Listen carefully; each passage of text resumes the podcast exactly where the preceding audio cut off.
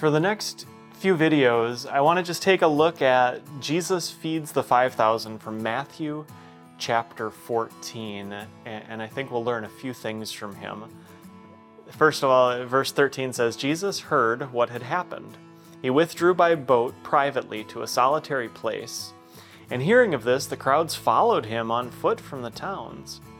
When Jesus landed and saw a large crowd, he had compassion on them and healed their sick. So, uh, first of all, let's just remember the familiar story for many of us probably. But it says, When Jesus had heard what had happened, he withdrew by boat privately to a solitary place. What comes right before this in the Bible is we hear about how Jesus' friend, his cousin, a ministry partner in a way, John the Baptist, had been ruthlessly murdered by, by King Herod. And Jesus is hearing about this. He's hearing that Herod is now associating him with John the Baptist, so, so he's in trouble. He knows his time isn't isn't supposed to be here yet, so he goes off to a solitary place, and, and he says it in a few different ways. He, he withdraws privately to a solitary place so you can kind of just get in the mental, uh, emotional headspace of Jesus. He, he wants to be alone with his disciples. And what happens? they follow him. And, and they, they follow him. They, they, they probably, they're carrying their sick and bringing them to Jesus. And he gets there and, and he has compassion on them and he heals their sick. Um, just Jesus doing what, what Jesus does, caring about people. As evening approached, the disciples came to him and they said, This is a lonely place. It's already getting late. Send the crowds away so they can go to the villages and buy themselves some food. Jesus replied, They do not need to go away. You give them something to eat. We have here only five loaves of bread and two fish, they answered. Bring them here to me, he said.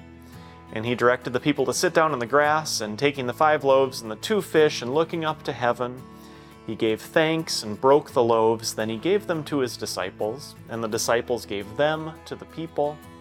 They all ate and were satisfied. And the disciples picked up 12 basketfuls of broken pieces that were left over. The number of those who ate was about 5,000 men, besides women and children. So, the first point I just want us to remember today as we look at this familiar story Jesus feeds 5,000 plus is that Jesus takes care of us, right?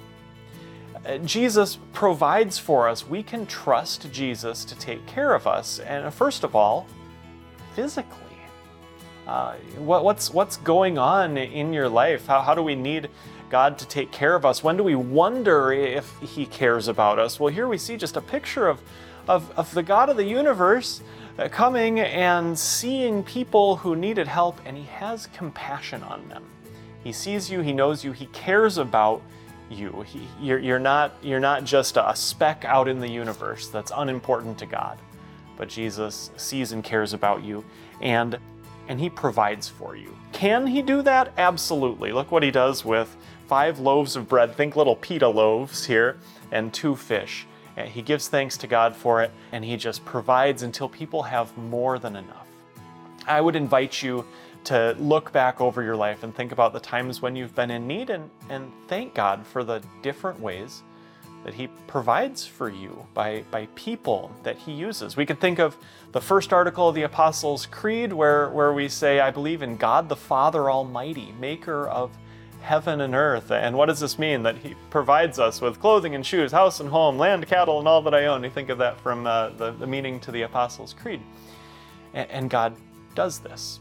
Sometimes miraculously, maybe you can think about uh, just really surprising things that have happened to you, but how does He usually do it? Through natural means, through uh, God using people like me and you, and others around us, the, the grocers, the, the farmers, the, the people just serving God or, or living their lives, and God uses all of them and uses us to take care of each other.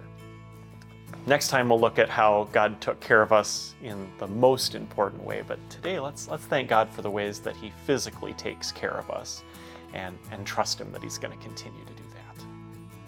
Today's message was provided by Pastor Marcus Nelson at the Beacon Campus Ministry located in Mankato, Minnesota. You can find this devotion and all our others at peacedevotions.com.